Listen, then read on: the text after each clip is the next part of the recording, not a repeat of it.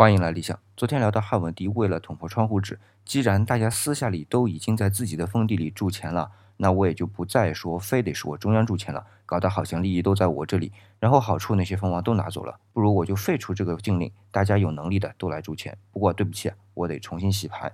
并不是你原先在铸钱的，你继续铸，而是要看实力。因为铸钱虽然利润巨大，但是前期投入也是相当大的。特别是对于铸钱的模具啊，你说开一个模具是没问题，但是要大量的铸币，一个模具显然是不可能的，就要大量的模具。而当量一大，加工模具的成本就非常大，而且要求每个模具都是一样的，或者说非常相似。那而且在古代，在唐以前的货币啊，都是以重量为衡量单位的。你要发行货币，你得先投入等额的贵金属，这就使得很多财力不够的人就无法涉足这个行业。换句话说，就是资本密集型，资本门槛非常高。那么在这个门槛上，汉文帝说，打今儿起，原本三铢钱不再铸了，要铸四铢的，这样一来就可以淘汰许多的铸币的人了。